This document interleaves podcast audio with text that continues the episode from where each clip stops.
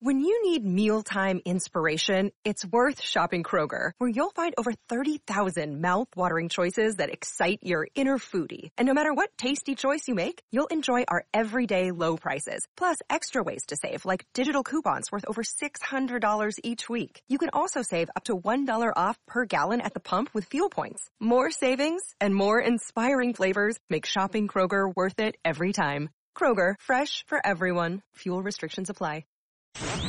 It's the middle with Anthony Weiner on WABC. Taking a step back to look at things with a new perspective. It's the middle with Anthony Weiner.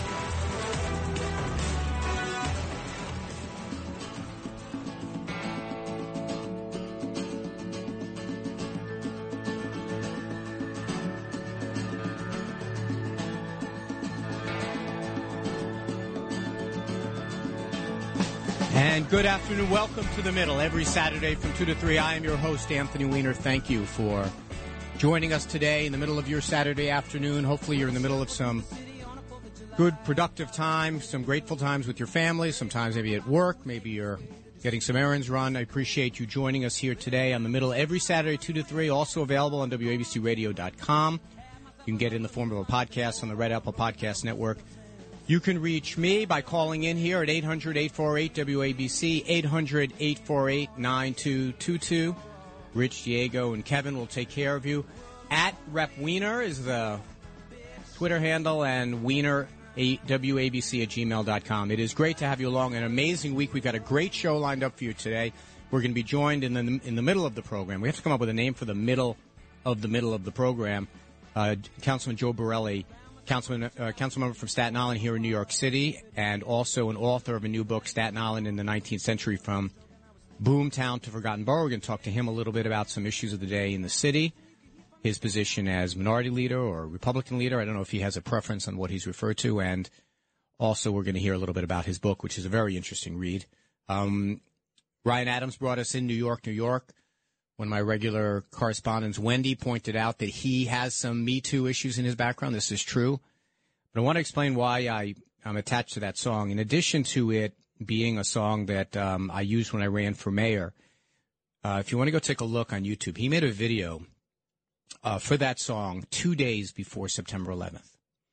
And New York, it's an ode to New York City, and it features prominently the World Trade Center. And um, uh, it, it's a it's a song that's very important to me. And I and look, and I am the last person on earth, given the challenges that I have faced and the ones I still deal with, to be erasing anyone. People can choose to think less of me because I play that song. I know Wendy thought it was a little risky, but I appreciate uh, I appreciate that as our openers. This has been a a big week in New York sports, not the best kind of week. It's the Mets and Yankees keep chugging along. The Rangers, since we have met last, this last week, since we last met on the middle last week, the Rangers lost three games. You know, they only scored four goals in those three games, had some tough losses. And look, this is the Tampa Bay Lightning. They are, they are the two-time defending champs for good reason. They're a good team. And, you know, look, there was a dominant game on Tuesday. That Tampa was just dominant, but the other two games were pretty close. One of the things to keep in mind about the Rangers, and I've said this, you know, I, I want to stipulate I'm an Islander fan, but as I've said all along, the Rangers all year were only an average five on five team. And they, they got fat on, on special teams. And in the playoffs, the later the series is and the later in the series, the fewer penalties are going to get called. And, and the Rangers just haven't been getting those calls.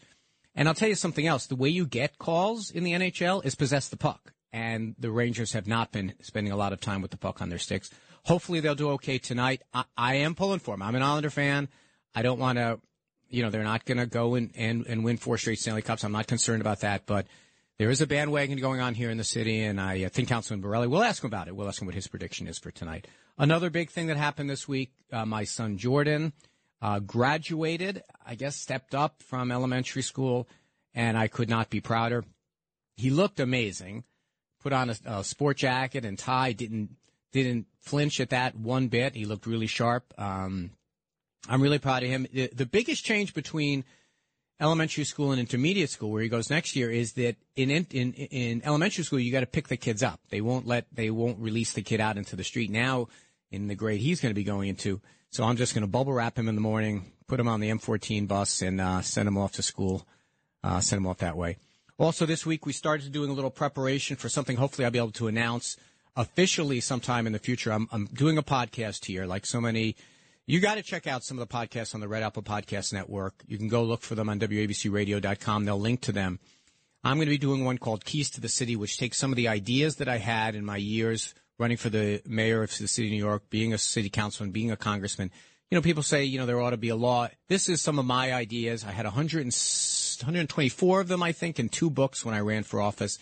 And we're not going to devote hours to each one, but they're going to be short podcasts. Maybe we'll bring on some guests who have interesting ideas. We're going to be calling it Keys to the City. I'm going to be going to that production process soon, and hopefully I'll be able to announce when it's available. Um, and some other interesting things going on in the city. The Belmont Stakes is going on today. It might be a sloppy track if it rains. Um, and I think on Monday, although I'm not a Franciscan, I think Monday is the Feast of St. Anthony's. I only know that because being named Anthony, I know that I, um, St. Anthony is the patron saint of lost things. So if you have misplaced your keys, you're supposed to pray to St. Anthony. But he was also someone who um, who uh, took care of his neighbors, as so, so many of these Franciscan priests did. So here on the middle, I'm going to go over some some of the numbers of the week. Uh, 8.6, that's 8.6 percent. That was the year over year inflation rate in May, and that is just the tip of the iceberg. Here are some of the numbers: chicken up 17.4 percent over the last year, largest inflation rate ever. Restaurants plus plus 9 percent, largest ever. A rent up 5.2 percent, the largest since 1987. Airfare, get a load of this. 37.8%, the largest since 1980. I don't know what to tell you. You know, the age of economic optimism is over. This is pretty bad. And I don't, you know, people say, well, how come, how come voters seem to be holding it against the president? Well, unlike some issues, you know, crime might be up, but not everyone is a victim of crime. Actually, statistically, reasonably, almost no one is percentage wise.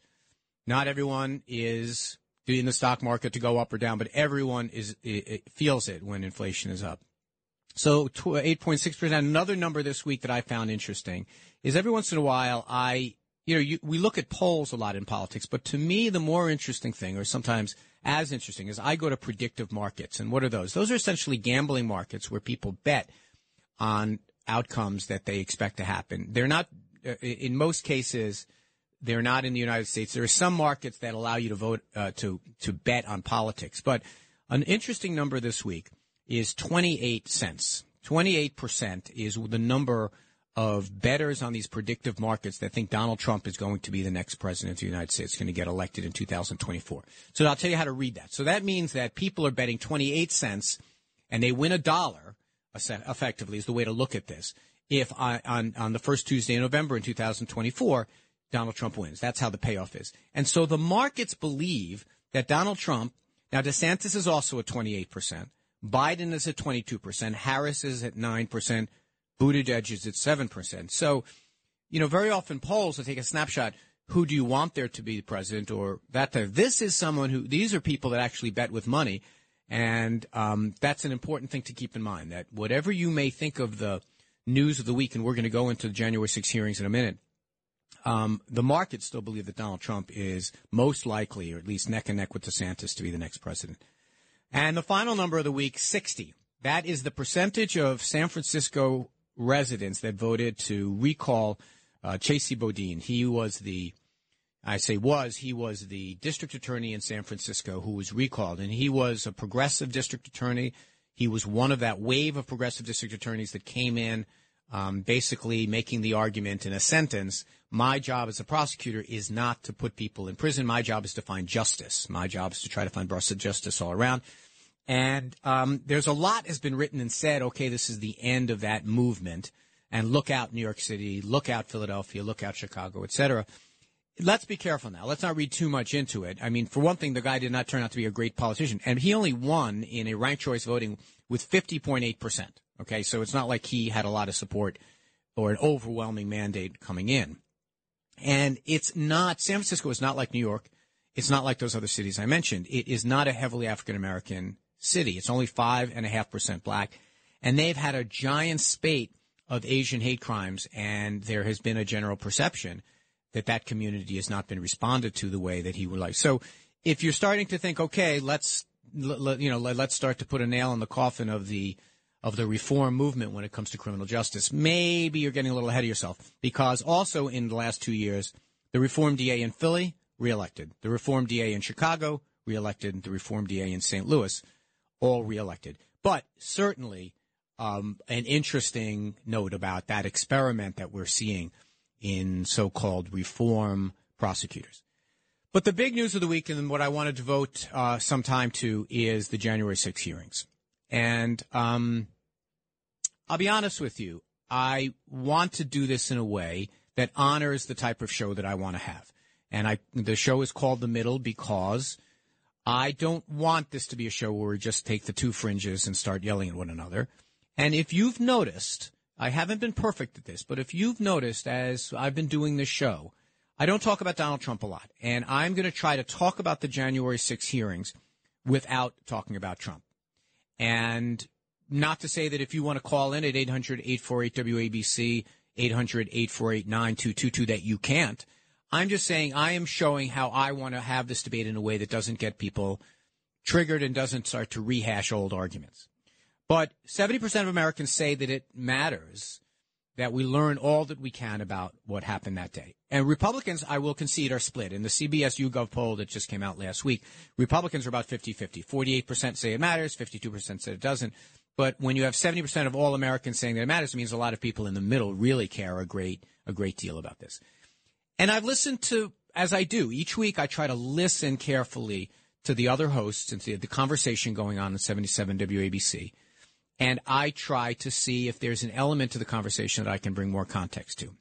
We call it the middle, not necessarily because it's you have to have a middle position, but I'm trying to get people to meet at least in the middle to have the conversation.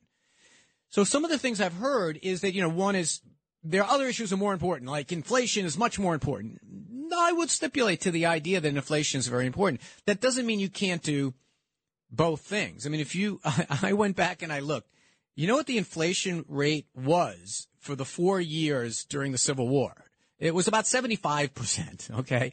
And we still managed to wage, you know, to kind of keep the union together while we inflation. The same was true when the hearings were held, the Watergate hearings. That year, inflation was at 11% in 1974. So I get it, but it's not a great argument. I mean, to be honest, I would hope that members of Congress, 435 of them, 535 if you count the, the, the, the Senate, they can have hearings and do more than one thing at once. And this was a pretty big event. Now, that brings me to the second thing I've heard people say, oh, this was a relatively minor event. Well, one way to decide that is to watch the hearings and to see what they put together. I mean, we've now had over 850 people that have been arrested in all 50 states. 300 have pled guilty.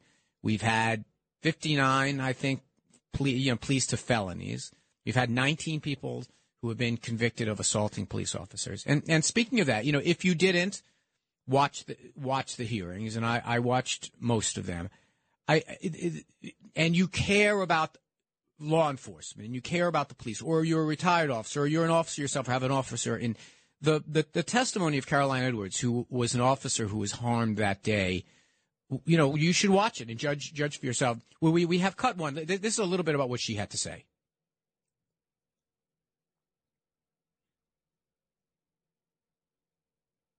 I'm sorry, cut one, Car- Officer Caroline Edwards. You have that it one there? It was carnage. It was chaos. I, I can't. I can't even describe what I saw. I, never in my wildest dreams did I think that as a police officer, as a law enforcement officer, I would find myself in the middle of a battle. You know, I'm, I'm trained to detain, you know, a couple of subjects and, and handle, you know, handle a crowd, but I, I'm, I'm not combat trained. And that day, it was just hours of hand to hand combat, hours of dealing with things that were way beyond any, any law enforcement officer has ever trained for. I mean, she's an officer. She got a concussion. They actually had videotape of her actually getting struck and knocked down. And, and I mean, look, watch. All I can say about this point, this notion that this was a minor event, is if you watch the video presentation that they had, and, and some of the video came from a videographer who happened to be embedded there, who was working on a project about the Proud Boys. So it's not like Democrat or Republican stuff. It's just someone who had a bunch of raw film.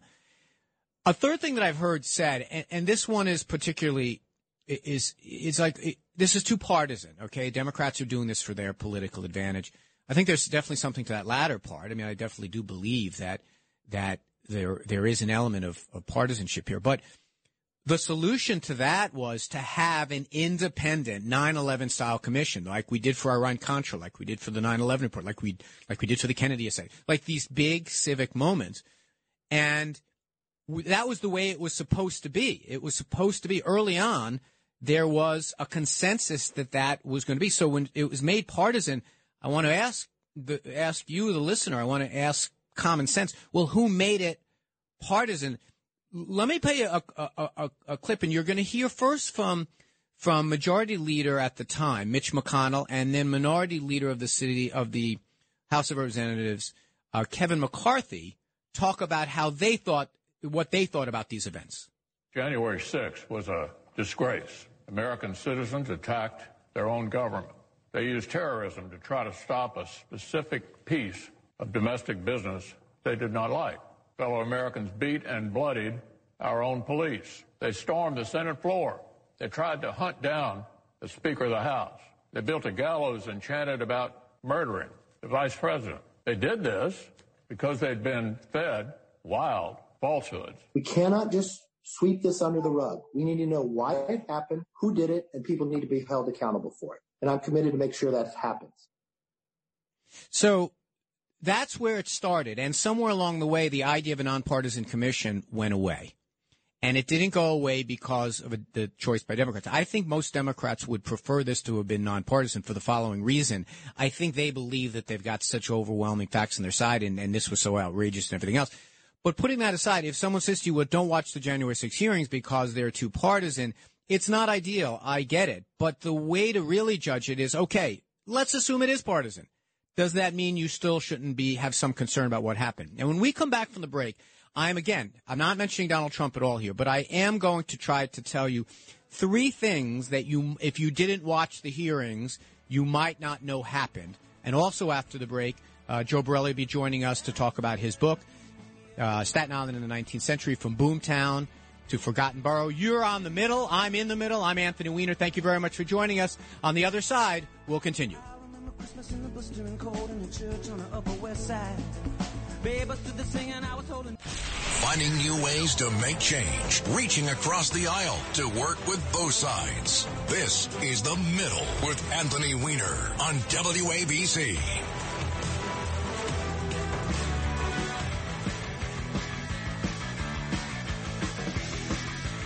And welcome back to the middle. I'm Anthony Weiner. Every Saturday from 2 to 3, we endeavor to try to get a little more context, try to stay away from the fringes of the argument and get into the meat of it. Thank you very much for joining us. We're talking a little bit about the January 6 hearings. 800 848 WABC, 800 848 9222. So I was just going through some of the explanations that I've heard about why we shouldn't care, why we shouldn't cover it, or why we shouldn't be thoughtful about it. And, you know, the idea that issues or other issues are important. Yeah, we should be able to walk and chew gum in this country the notion that this was a minor event. If you watch any of those hearings and watch some of the videotape, it this was not a minor event. And if you're, you know, there's not too many events that have 850 some odd people charged for crimes they committed on the grounds of the Capitol. And just as we left, I was talking about the idea of how this would have been much better as a nonpartisan activity, but the Republicans refused to participate in that. But I've also said that I didn't want to get bogged down on this notion of the blaming of Trump. And I didn't want to even discuss Donald Trump as much as I could. But I want to give you some insight into some things that I picked up from these hearings that if you didn't have a chance, and I'm going to wrap these things up, and then we're going to go to Joe Borelli, who is uh, who is uh, waiting to talk about his book and a little bit about the city. So the first thing that came out in these hearings that I had not seen really is laid out as much as I had seen it is that this is really turning out to be many of the voices from within the administration and within the par- and within uh, the uh, within the White House who are turning out to be the witnesses that are most damning and most damaging about the response of the White House. Uh, this is not a bunch of Democrats saying stuff. It's not a bunch of nonpartisan experts. It's a bunch of people in the administration who are who are questioned about these things. Um, you know, who said early on that they knew that there was no question about the legitimacy of the election, for example. That's one thing that comes out is that it's not a whole bunch of people pointing fingers at the White House and saying you should have known better. It's people within the administration who are saying those things, including Bob Barr, including Ivanka Trump, and others. Second, and this is fascinating, there's a whole lot of conversation about the threat that Vice President Pence was under. And if you recall, September, uh, uh January 6th was this notion of let's stop Pence from certifying the election, this purely ministerial thing that's talked about um, briefly in the Constitution. Basically, he receives the Electoral College votes. He didn't really have opportunities to open the envelope and then say, I'll take this one or not that one. But when they were talking about the response to the Capitol, there was a quote from, Gen- from uh, General Milley, who was the head of the Joint Chiefs of Staff at the time, that I found very interesting and that people haven't paid a lot of attention to. This is cut three, General Milley. There were th- uh, two or three calls with Vice President Pence. He was very animated, and he issued very explicit, uh, very direct, unambiguous orders. There was no question about that. And he, and he was, and, and, and I can get you the exact quotes, I guess, from some of our records somewhere, but he was very animated, very direct, very firm uh, and to Secretary Miller. Get the military down here, get the guard down here, put down this uh, situation, uh, etc. Now, what was the word in there that I found interesting? He said orders. He said that the vice president was issuing him very. Now, you notice he paused for a moment before he used the word. He said specific orders. And the reason I found that jarring, and I even went back and, and replayed it when I was watching it on my DVR, is that there is this argument that the committee's trying to make that Donald, that the former president do, didn't do enough. But what's interesting is to hear the, the members of the military treating what the vice president was saying as he had authority that he really didn't have. Um, and and was was there kind of this de facto 25th Amendment that had kicked in? That was interesting. Doesn't get a lot of attention. The final thing, and it was only said in passing, and it was I don't have a cut on it, but Liz uh, Liz Liz Cheney, yeah, Liz Cheney in her presentation said that later on in these hearings, and this is just one hearing, later on the hearing they're going to talk about um, uh, members of Congress who who are um, who who the, the hearings, the testimony has shown asked for pardons, and I am dying to know what that's about. I mean, I don't know if it is about that they were asking pardons for other people because this was the end of the administration, and there was, and that's when these kind of, and that happens all the time. Members of Congress, I never would do it as a member of Congress, but other people have.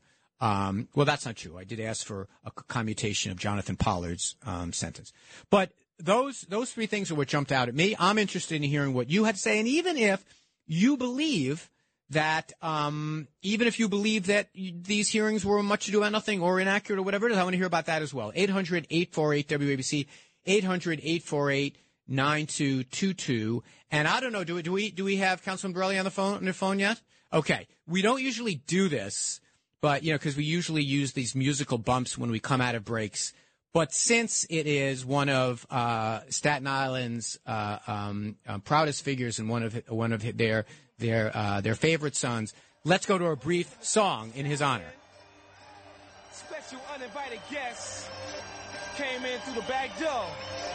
Ladies and gentlemen, it's Dance with the mantis, note the slim chances. Chant this anthem, swing like beat samples. Taking it straight to big man on campus. Brandish your weapon or get dropped to the canvas. Scandalous, made the metro panic. Call static, with or without the automatic. And while I'm at it, yo, you got cash pass it, it's plastic. Got to send half the really All right, there it is. Wu Tang Clan bringing us in. You know, you can make a list of the 10 best rap acts on Staten Island, and you get some debate about it. Maybe we'll get some from uh, our next guest. Joe Borelli, welcome to the middle. Anthony, thank you. You know what? You could have actually thrown a huge wrench in this and, and started out with some Joan Baez. Nobody knows. Joan Baez, native Staten Islander. Who'd have thought it? Quite. And if you want to talk about the continuum of music, what's further apart than Wu Tang Clan and Joan Baez? Let's uh, talk about the middle. We have to find out. We have to put that on a on an algorithm. Thank you very much for joining us today. Hey, before we get into a conversation about about your book, which uh, I haven't finished it, read parts of it, Staten Island in the 19th century from Boomtown to Forgotten Borough. I see you guys uh, shook a hand, shook hands on a budget last week. Is is that seems kind of early? No. Yeah, yeah. I mean, it was certainly the earliest uh, th- that I've seen uh, in my seven years uh, in the council, um, and I think it's early because it's it's pretty pretty much a good budget. I mean, I've seen good budgets, I've seen bad budgets. Um, there was extra tax revenue. Uh, we had some COVID money left over, so the money wasn't scarce. When the money's not scarce, it's easier to get people to agree. Give me a couple of highlights. Uh, well, I mean, the most notable thing is certainly the, the property tax rebate. The first time in 13 years that, that homeowners, small homeowners, people that qualify for STAR, uh, will get a rebate. And when you add up the state's rebate and the city's rebate, it'll add up to 450 bucks, which is actually, I mean, I wish it was bigger, but it'll be basically what the average homeowner saw in an increase over the past two years. So that's a good thing. Also, police budget. Uh, they're calling it a flat budget. The progressives are putting a bit of a spin on it, but it's flat if you look at FY20, meaning we're basically back where we were before this, this fund the police movement took hold, um, and that's a that, that's a very positive thing. There are some bad things. Uh, we didn't hire any more correction officers, which is a problem. Uh, staffing levels at Rikers are problematic. Uh, more staffing usually leads to a safer prison, uh, so uh, w- we do regret that that wasn't included. Uh, but overall, a good budget. Let me ask you: Has there been any conversation about going to Albany or going to the citizens of New York City and say, "Let's do what we did"? During the tail end of the Dinkins administration, and basically hire a bunch more cops. Maybe taking that property tax abatement or that or that that a lot of people folks are happy to get, but say, listen, crime is the number one issue. Let's hire some more cops. Is there any conversation about that right now? Yeah, I, I think you're seeing uh, the, the numbers rising on the NYPD to address salary issues first. Uh, the, all the police unions have been without a contract for about three years. Uh, so we added some money to the budget to account for that. Uh, honestly, though, Anthony, the, the need really is in correction officers. I, I've been on Rikers Island more times uh, than, than most people need to be, uh, and there were times when I went to specific guard posts. I mean, just you have to use your imagination and, and imagine uh, a, a prison show uh, with the correction officer behind some glass watching everyone. If you go to Rikers Island, there are some housing units that that the, the inmates are there, but there's no correction officer even watching them, uh, and that's because of the staffing levels that have been allowed to continue. The mayor proposed adding 578 new officers. It was a council push led by a lot of the progressives on the council to not hire any uh, correction officers. You know, but that's a curious phenomenon. Usually, a mayor's first budget, when he is most politically muscular, for want of a better word, you know, with, given that public safety is job one, given that Mayor Adams campaigned on this. And given that his, you know, the, frankly, the, the correctional unions have been very supportive of hiring additional officers as well, I am surprised that not only did it come out not at 578, it came out, I think it's at zero. Wasn't there zero new additional correction um, uh, uh, um, uh, job lines in, in, this budget? Yeah, it, it, was zero. It was a goose egg, uh, and and frankly, the speaker herself also supported this. Um, but the council is dominated by progressives who don't want to have what they see as as this stain on their record, uh, where they hired more correction officers, even though. Uh, you know, violence on Rikers Island is disproportionate to the population. We have more slashings, more stabbings now uh, than when we had more population, which only can be attributed to the lack of, of staffing, the lack of you know scanners for weapons, et cetera, et cetera. So it, it ain't good what's happening on Rikers Island. And unfortunately, we're so obsessed with this plan to close Rikers. I mean, this is a plan that will cost $11 billion, basically 10% of our capital budget in our 10 year capital plans. So that means 10% less, assuming uh, we, we, we, can't uh, borrow anymore, which we can't. I mean, the, the bond uh, authorities and bond rating companies control how much we can borrow. So it's going to take up 10% of our capital budget over 10 years to basically rebuild jails that most people actually don't want or don't care about. Yeah, but I got to tell you, Joe, if we are going to say, let's hold people longer on bail, let's arrest more people, let's round up more people and hold them longer, even when they even when they're just oh, awaiting. Where does that? Where do they go? They go to Rikers, and you have a situation now, as you've described very well, that not only do you have manpower problems You've got physical physical structure problems. You have doors that don't lock on a prison. You know that's not a good. You you have you have pieces of of plexiglass that are being turned into shivs because they're falling apart. I mean, I I understand that the the the the uh, idea of jails in the four boroughs is controversial and is expensive, but I got to tell you, the status quo is unsustainable on Rikers. Do you agree? Yeah, but but here's the real shame. I mean, the, the real blame and the real shame and the real finger pointing should fall on Mayor De Blasio. And I'm not just saying that because it's easy to poke fun at Mayor De Blasio.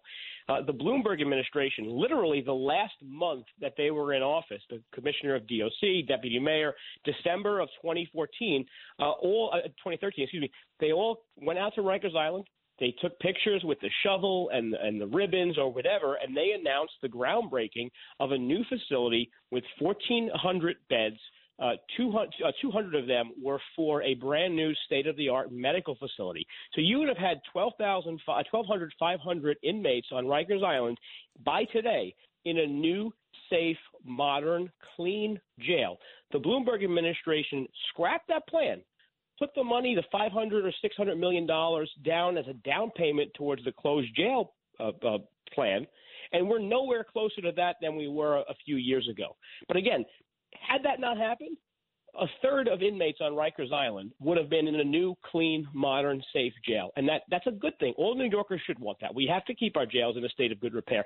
I was at Otis Bantum, one of the prisons on Rikers Island, and I stood in, in, in an inch of water. I mean, I don't care what people did to get themselves in jail. When they're in our custody, they're our responsibility, and you can't house people with an inch of water in, in their cell. Yeah, that's exactly right. And, and also just to keep in mind that a good portion, about 75% of people there are just waiting dispensation of their, of their cases because the rest of the criminal justice system is so slow and plodding. Well, I appreciate that. Let's talk a little bit about, about your book. This is not your, your first book. It's called Staten Island in the 19th Century, Minority, uh, uh, what is it? From Boom, what, what is it? The subtitle from Boomtown to Forgotten Borough. Tell us a little Boomtown bit. to the borough. From forgive it, tell, tell us a little bit. First of all, oh, this is a thing of yours, right? A city council's like your sideline, but you're actually you're a history guy. You teach history, you write about it. Tell us how this has always been a fascination of yours. Yeah, I, I have a master's degree in history just just because I enjoy school and I enjoy uh, uh, reading history and even writing it. Um, this is the second book uh, I put out. The first one focused on Staten Island during the American Revolution, which is, in my opinion, a really interesting period. I mean, Staten Island was actually the front line uh, of combat for, for the majority of the war. People don't realize that. They don't realize that history, uh, how many sites uh, were involved in the revolution. Um, this book is about the 19th century, and it starts with how good things were going after the revolution, how good things were going in America in general, uh, how good things were going for small town USA, places like Staten Island and elsewhere. And it talks about how and why we evolved into this idea that we should be part of this experiment called Greater New York. And in 1898, we became part of New York City.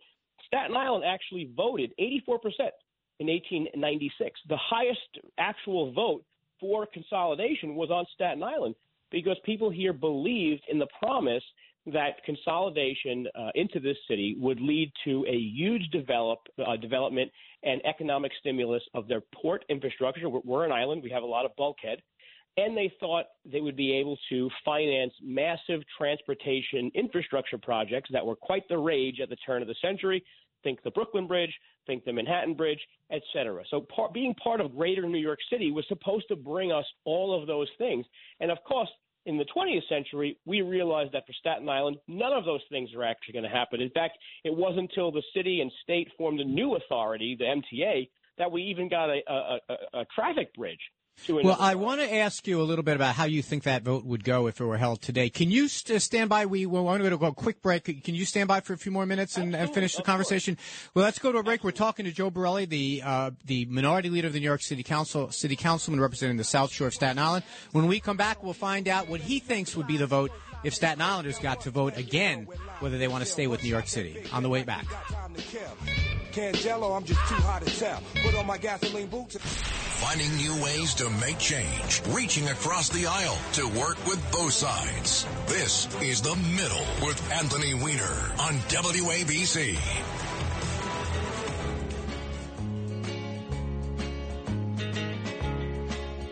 This, is why Rich is the best. He brought us some Joan Baez to bring us back in. Virgil Caine is my name, and I drove on the Danville train. Welcome back to the middle. I'm Anthony Weiner. Every Saturday from 2 to 3, we go a little deeper into the issues, put a little context, a little meat on the bones. We have uh, Joe Borelli on the line. He is, do you prefer minority leader or Republican leader? I remember Jimmy Oddo resented minority leader because he said, we're not going to be a minority forever. We're eventually going to take this joint over. What do you prefer?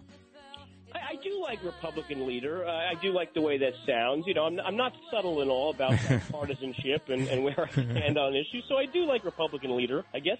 Excellent. Well, welcome back. He's the author of Staten Island in the 19th Century. You can get it on Amazon.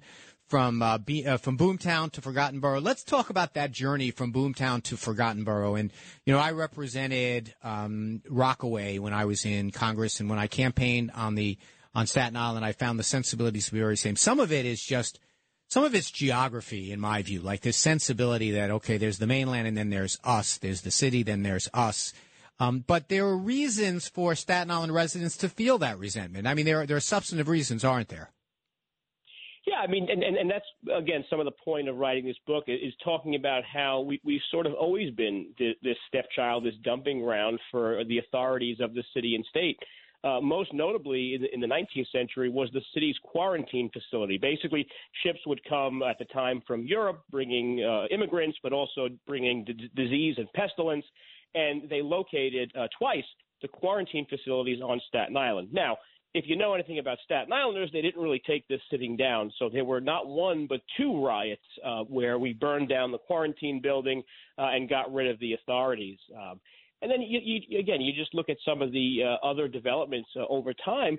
We were just left out of so much uh, development that happened uh, in terms of infrastructure as the new city started building out its roads, its bridges, its rail lines, its subway lines, its elevated trains, et cetera. It just never came.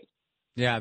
And what what is the sensibility today? If you were to, and I know this is asking you to speculate, but do you think today that if you asked residents of Staten Island if they can redo the referendum that they did in was it 93? When was the referendum? Yep. Would they redo the referendum in 93, which overwhelmingly Staten Island residents, it wasn't really a referendum, it was more like a plebiscite just to see what people thought. Do you think it's it's it's basically almost ingrained conventional wisdom that residents of Staten Island would rather not be part of New York City? Yeah, I, I think if we had our choice, uh, we would probably leave. Uh, and uh, you know, obviously, the caveats there are, are: can we afford it? Can we do it? Uh, I think we do. I think we can afford it. I'll give everyone the, the, the elevator pitch. So the city of Staten Island would be 500,000 people. It would be the 37th largest city in the United States of America all cities generate their revenue from their, their register, basically the, the register of all property generate, uh, property tax generating properties within the municipality. At 500,000, believe it or not, we actually have more value in our real estate that we could tax than the cities of Atlanta, the city proper of Miami, uh, the city of Indianapolis with 800,000 people. We have more value in our real estate than all of Erie County, including the city of Buffalo. So if we just take our tax and tax our properties at the normal 2%, 1.8% that every municipality does, I don't think there's any problem that we could form our own government. Uh, and uh, when the city of Staten Island is formed, you know, if you call 911, someone's going to show up. If you if the, the, the grass needs to get cut in the parks on Staten Island, someone's going to do it. It turns out, which is always a shock to people, it turns out uh, uh, that when you're not part of New York City, literally every other municipality not named New York City they still manage to do all of these functional services uh, and still uh, have a government to operate. Well, I'm not rooting for it. I certainly I, I heard that sentiment a lot when I campaigned there in 2005 and again in 2013. I'm not in favor of it because I love Staten Island, love for it. I love the the five buzz. It's probably not going to happen anytime soon. But if you want to read more about the underpinnings of this conversation, Joe Borelli wrote a great book, Staten Island, 19th Century, from Boomtown to Forgotten Borough. Joe, are you on? Are you on Twitter or Facebook or anything like that? You want to give them your handle on that? I'm on Twitter at Joe Borelli NYC. Same thing on Instagram. If you follow me, you, are definitely going to get a, deal, a daily dose of my wit and humor. I don't know if that's an advertisement for it, but we appreciate you being on, Joe. And when we come back here on the middle, we're going to have uh, some of your calls at 800-848-WABC, a little bit of, more about January 6th. If you want to call and talk a little about Staten Island, you're welcome to do that too. Right back here again on the middle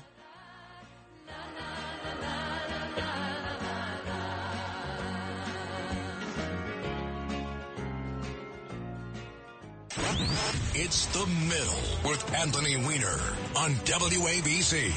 Taking a step back to look at things with a new perspective. It's The Middle with Anthony Weiner.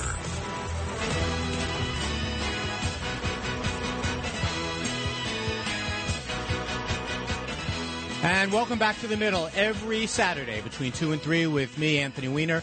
Coming up soon at the top of the hour, uh, Curtis Sliwa and I will be uh, talking about the issues of the week on left versus right, talking a little bit about the dismal poll numbers for Kathy Hochul and a couple of other our local officials. Now we're going to go to the phones. We have a lot of people stacked up. As I said in the intro, we're talking a little bit about the January 6th hearings.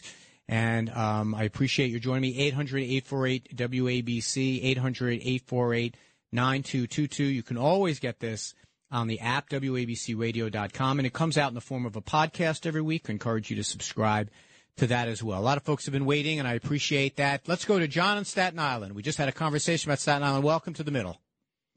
Hey, Anthony. Hey, listen, uh, the, the news broadcasting system, I heard, handed this time to the Democrats for the January 6th uh, committee. So will there be the news work, uh, news media do the same for the Republican side? They didn't. What, what, they, they didn't hand anything to anyone, John. They held a hearing in the United States Capitol, which happens all the time. No, I'm talking. I'm talking about ABC, CBS, NBC. They gave them free time to be on TV. What do you mean they gave them free time? They covered the news. That's their job. Great. So now, if Jim Jordan wants to explain why he can't have his people go in there, and you have seven Democrats, two Republicans, and the people that he wanted to ask questions are not on there to ask the questions, like why Pelosi didn't have the National Guards go in when you know the Justice Department and the FBI already knew that there was going to be trouble. Well, hold on a second. Hold on. First, let, let- let me, John, I appreciate it, John. Thank you for calling. Call us again. But a couple of things here. Yeah, if the Republicans want to have a hearing about a news uh, or about something, they can have a hearing and people can decide whether to cover it. This isn't the Democrats, put, uh, you know, you got to decide. All these broadcasting companies covered it as news because it was this enormous, it was an insurrection in our capital. Yeah, it's a pretty big news story. I mean, and, and I, you know, I am told, I am here all day. Well, not really here all day. I'm just here for an hour in the middle, but I am here for any conversation about something they got wrong at these hearings.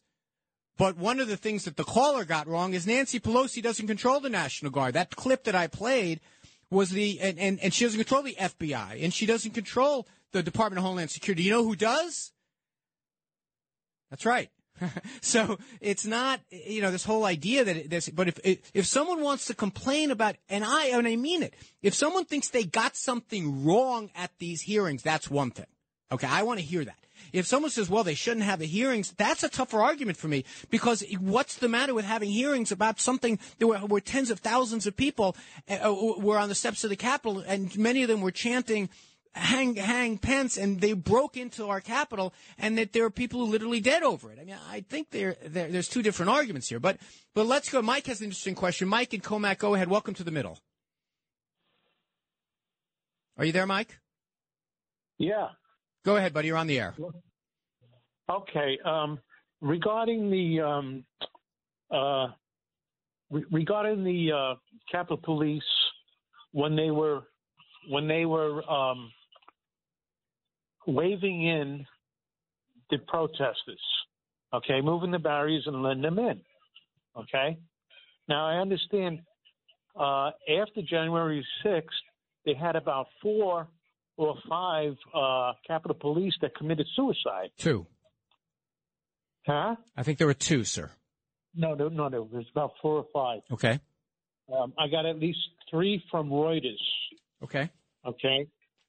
Now, could they somehow properly investigate and find out if the person that was moving the barriers to let the people in, if he's one of those suicide people? Well, let me let me let me just let me just stop you on that point. First of all, the moving of the barriers. Did you watch the the, the hearings, Mike? I didn't watch the hearings. No, Okay. why? Here's what I would encourage you to do because they had videotape of how those barriers got moved. They were not moved by police officers. Now there were once the the the building was breached and the line had been broken and these police officers had been overrun. But take a look at the video of how those barriers came down around Peace Park, which is at the base of the Capitol. They were not moved by anyone. No, but there, there was here. But the, you, you raise a good point. There was, there has been some controversy about the connection between the suicides of the police officers, the deaths that, were, that, that happened on the scene. There were a couple of protesters that um, that died. One of them apparently was an accidental overdose. One of them was a heart attack.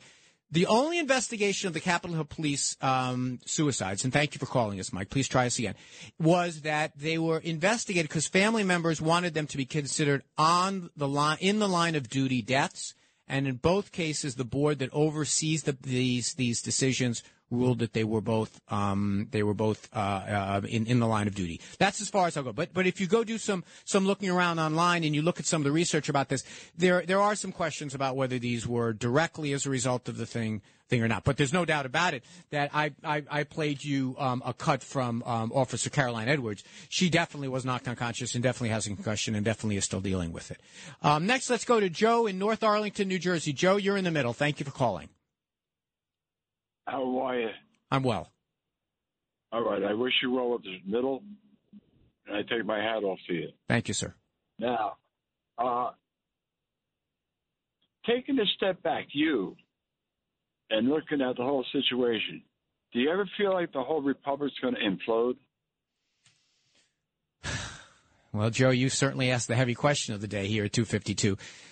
Look, I don't believe that the I believe that our republic is resilient, and I believe that ultimately the system held.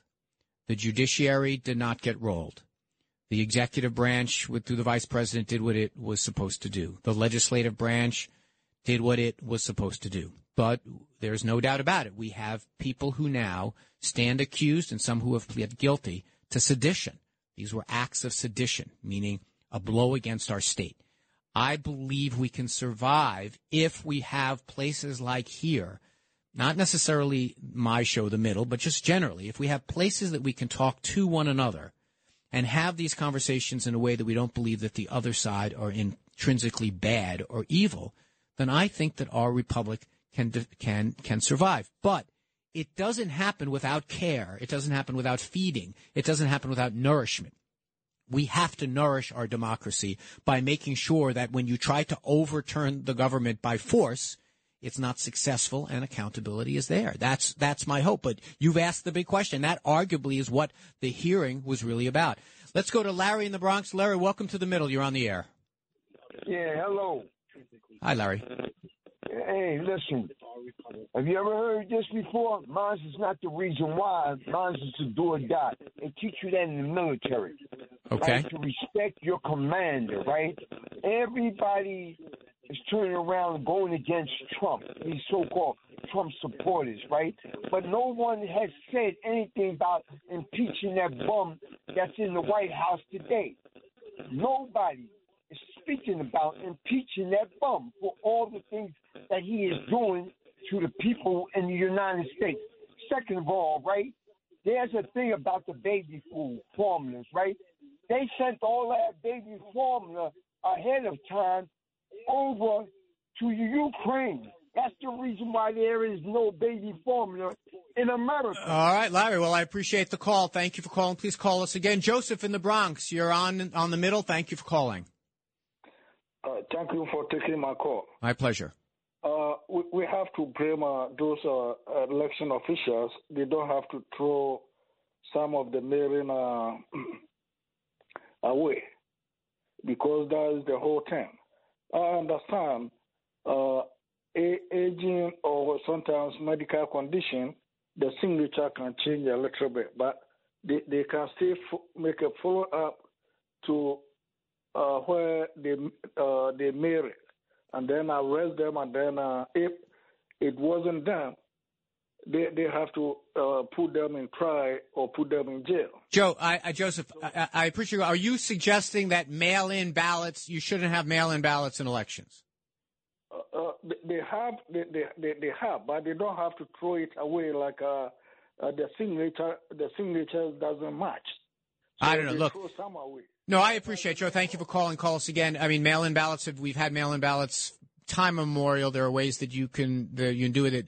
There was no indication that there was uh, any problems with mail-in ballots in the last election. We've had them for a long time. A lot of senior citizens rely upon them. We even have a list here in New York City for New York City, and I don't know how if this is true for the whole state that you can put yourself on a permanent mail-in ballot list. You automatically get sent a mail-in ballot every year. I don't see any problem with that.